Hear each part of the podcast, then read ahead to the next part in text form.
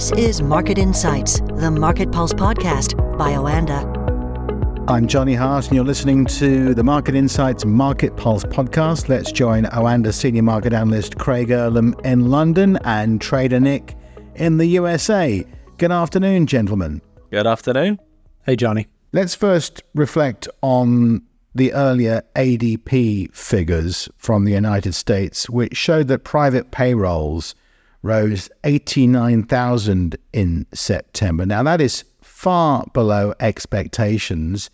And Nick, ahead of Friday's non farm payroll figures, it was quite interesting to read these numbers. No, it is. And I think uh, one thing we should say about any sort of data release or statistics is uh, there are such things as blips, and uh, sometimes you can be deceived by you know something coming in. Now, I'm not saying that this is not a slowdown in the labor market. It certainly is good signs of perhaps some of that. But ADP, we always say every month when we do these podcasts, we talk about ADP. Uh, we put a little disclaimer out there. This is a look ahead to NFP. NFP is a little bit more of a solidified uh, number, and not to mention that also can be revised. So when you look at jobs data, when you get 89,000 compared to the forecast, which was 154,000, uh, that number does show some signs of cooling in the labor department, uh, but it by no means solidly gives us an answer to say, hey, labor is slowing uh, decisively. And the point that I'm bringing up with that is that when you get all these figures and you see something hit the headlines, it's very easy sometimes to jump to a conclusion Whereas it is important to probably wait to see what happens on Friday with that NFP jobs number, as that'll give us the uh, the employment change a little bit more solidified.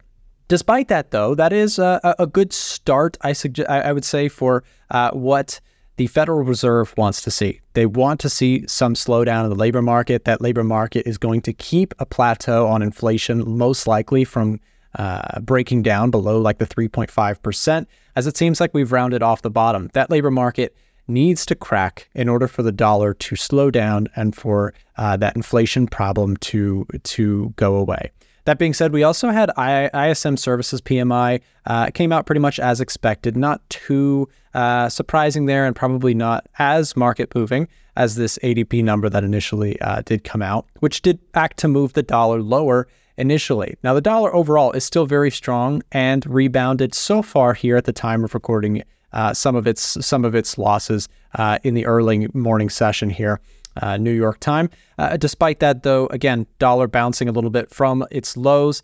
And I think, again, it's probably the market thinking, you know, hey, we've got NFP right around the corner. So let's not jump to any uh, certain conclusions. This is also a, a, unique time in which we also have uh, the the stuff in our legislation uh, in the in the U.S. Right, we have some some all sorts of debacles going on there with McCarthy being uh, taken out of his position, voted out, and that also amidst kind of a government shutdown fear that we had last week. Of course, they voted to resolve that on Saturday night, pushing that out by f- about 50 days.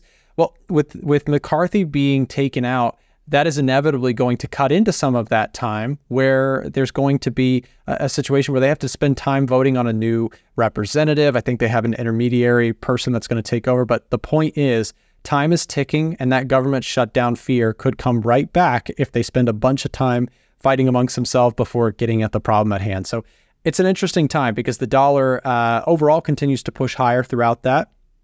Yields um, down today, but still up overall quite a lot. So it's an interesting time for for the dollar index and for for bonds as well. Uh, Craig, what do you think about all that? I mean, obviously we have NFP Friday. That's the obvious thing on our watch list as we look at the markets today. But in terms of all the stuff that we had, the data that came out today, the situation in the U.S. government, what's kind of catching your attention when it comes to the dollar yields, oil, et cetera? I mean, there's so much, isn't there? It's been a really fascinating 48 hours. First thing I do is reaffirm what you said about ADP. There's a, a report from Pantheon, and uh, they could not sum ADP up better.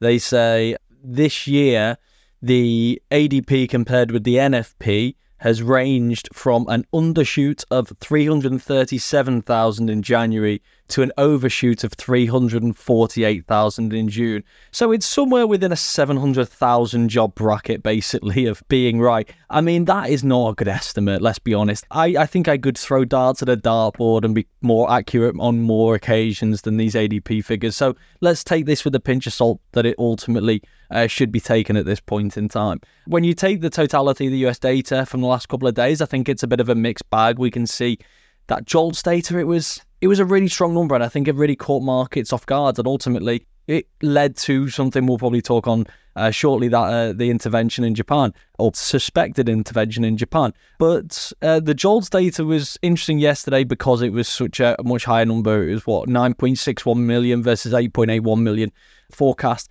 Uh, and it also appeared to kind of break the downtrend that we had been seeing now for the last 12 to 18 months.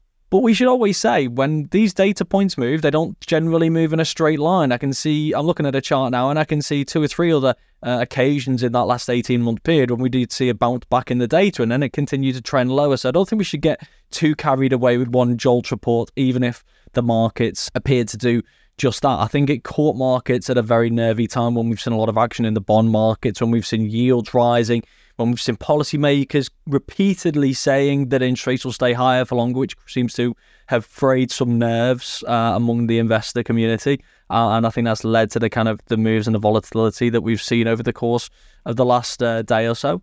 I don't think this any of this really gives us a strong insight into what we can expect from the jobs report tomorrow. So I think that's still wide open, uh, and I think that will ultimately then lay the groundwork for what we can expect over the coming weeks.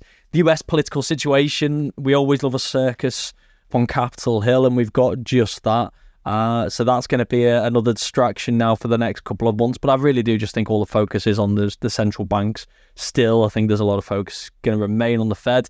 And you know? The best thing about the government shutdown is that means we will get US data over the course of the next six weeks, which I think is crucial. Uh, it comes at a really important time. And if we were to go without data now, I think that could be a really concerning uh, situation. And hopefully that featured into the decision to extend the government for an extra couple of months.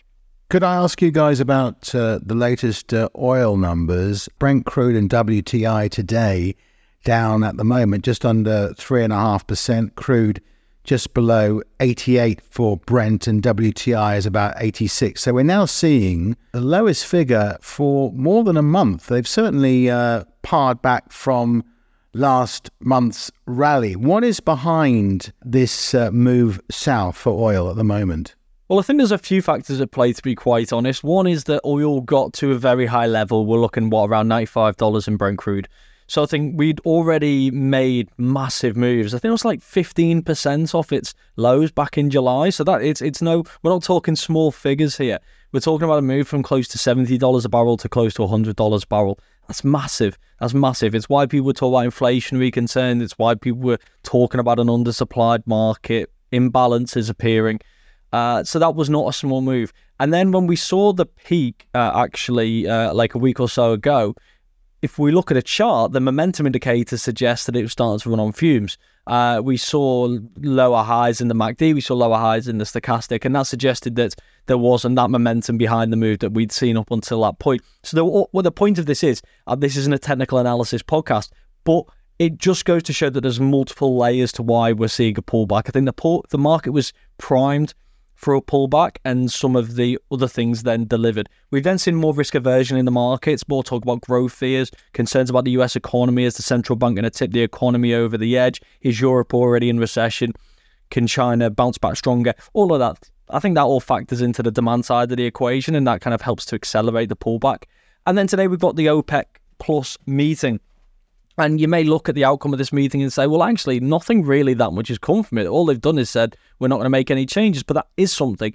Sometimes information which looks like nothing can actually be a lot. For some people, they may say they've not changed anything. I would say they've not extended it, they haven't increased it. And what that tells me is that come the end of the year, we may see tweaks, and we may see tweaks which mean that we see less cuts than what we've seen up until this point. We have to remember that whenever these countries cut output, they're doing so reluctantly because this is revenue. This is revenue for these countries. Yes, they want to see oil prices higher, but ultimately they want to see revenue at the maximum possible level. So when Saudi Arabia is cutting output by an extra million barrels a day. They're not doing so lightly. They're doing so because they think it's necessary. What they want to do is get oil prices to a point so they can bring that million barrels back online and make the maximum amount of profit. And in OPEC Plus, and we haven't had the official announcement yet, but all the rumours has been that they're not going to do anything. Obviously, we'll be made to look silly uh, when they now announce something shortly after the recording of this podcast. But Saudi Arabia and Russia have both effectively said we're still going to cut until the end of the year. That tells me that they are considering removing those cuts. So that's 1.3 million barrels a day between them. A million barrels a day of output from Saudi Arabia and 300,000 barrels a day of exports from Russia could come to an end at the end of this year, or at least that's something that they are now considering. That is bearish for oil. And that's why we've seen oil, I think, fall another 3.5% today. It's all speculation. Uh, uh, and obviously, we're all trying to analyze this and work this out as we go. But I think what we've seen today from OPEC Plus, as marginal as it may seem, is a uh, bearish point for oil prices. And it's going to be interesting to see how markets now respond to this over the coming days. Because, like I say, we've seen some quite extraordinary gains. And most importantly, Brent's now back below $90 a barrel. You made mention to this too, Craig, just a moment ago. I wanted to come back to it. The Bank of Japan situation is, of course, uh, a hot story in the FX world. We had the Bank of Japan, as you mentioned, kind of threatening their intervention uh, as soon as we hit right around that 150 uh, mark on the dollar yen cross. Uh, this is not the first time they've done this. And, uh, you know, I had a lot of people uh, that, of course, in my network reach out and they said, you know, their, their question was, Nick, is, you know, clearly if, if 150 is supported by uh, the Japanese central bank, clearly it's it's not going to possibly go above 150. And I just want to say to to podcast listeners, if that is the way you're thinking about the USD I would just uh, suggest caution on that front because if you look at the Swiss National Bank back in 2015, there's a story that uh, people who who were trading uh, the euro Swiss franc during that time. Uh, they probably will never forget the moment that the Swiss National Bank said they wanted to keep the exchange rate no lower than 1.20. That was their pegged level against the euro.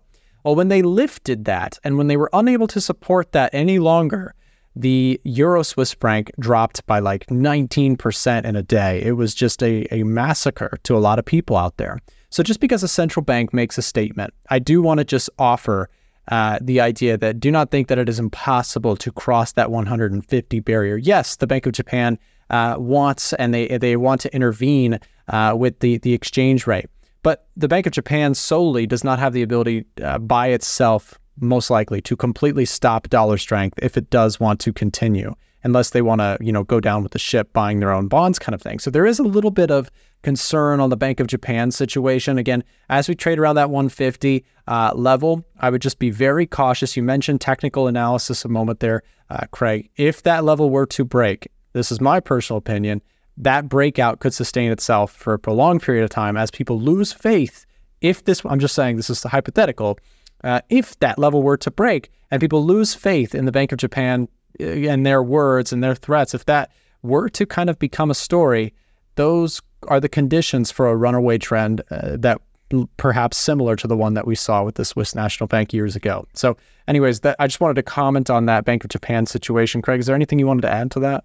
I think you're right to urge some caution because I think there's another layer to this as well, which is the Swiss National Bank was very explicit about their defense of 120. And the Euro Swiss at the time actually basically hovered around 120 for a very long period of time with repeated interventions from the Swiss National Bank.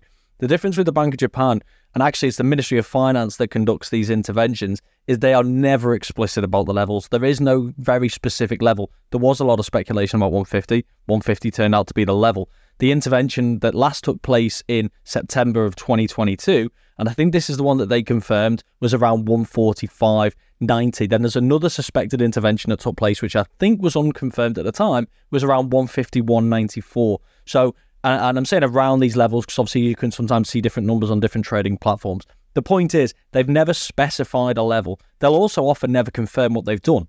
Today, they have not commented on any intervention stories. They've just said, we will intervene if we need to. We'll do what we have to. You only find out at the end of the month when you get the kind of the latest facts and figures whether they actually intervened, and then you are still generally making some assumptions. So I think we it is worth uh, urging caution. Don't be overly attentive to these big levels. If the Bank of Japan did want to intervene and they did want to set a level, I think they probably would be able to st- sustain it for quite a long time. They do have the ability to intervene in the FX markets. They do have that FX reserves eh, that would enable them to do so.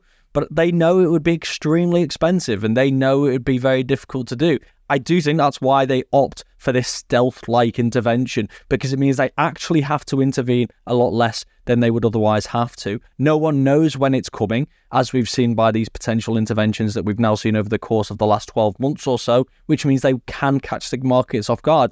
They also often intervene in the markets when it's relatively illiquid, and I imagine that's probably because it's cheaper. Illiquid markets move further and move faster. Uh, I imagine all of these factors do generally occur when they are making the decisions on when to intervene. It just seems that uh, this week it seems that the JOLTS data may have been the kind of straw that broke the camel's back ahead of the jobs report, but we're all speculating here. But it is just a reminder that the Ministry of Finance in Japan, via the Bank of Japan, is ready and waiting to intervene whenever they deem it necessary and they may do so again. There was about a month in between the last two suspected interventions, so they could do so again. And it's something that uh, people should be aware of. I'm not saying it should inform your trading decisions per se, but I would be aware that they could intervene. And while this intervention looks relatively small, I think it's around 250 pip move in the space of less than a minute, which is obviously still huge. Uh, the last couple that we actually saw were closer to, I think, what was it, around five or 600 pips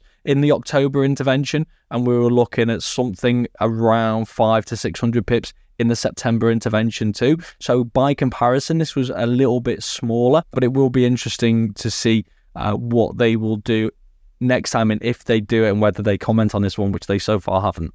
Yeah, I think the Bank of Japan situation is is definitely something front and center, especially if you're a currency trader. But then again, there are many things that are front and center that we we've got to keep touching on on the podcast, especially with Friday's podcast coming up.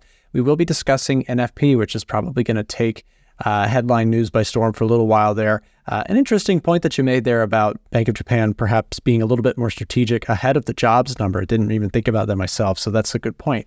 Uh, anyways, we'll continue to monitor that situation and keep you guys informed on the podcast. Wherever you're listening, I just want to encourage you to thumbs up, subscribe, follow wherever you're listening. Uh, do the uh, the podcast stuff and help us out on the uh, the show. Of course, we'll be back to help you guys out with some more coverage on Friday.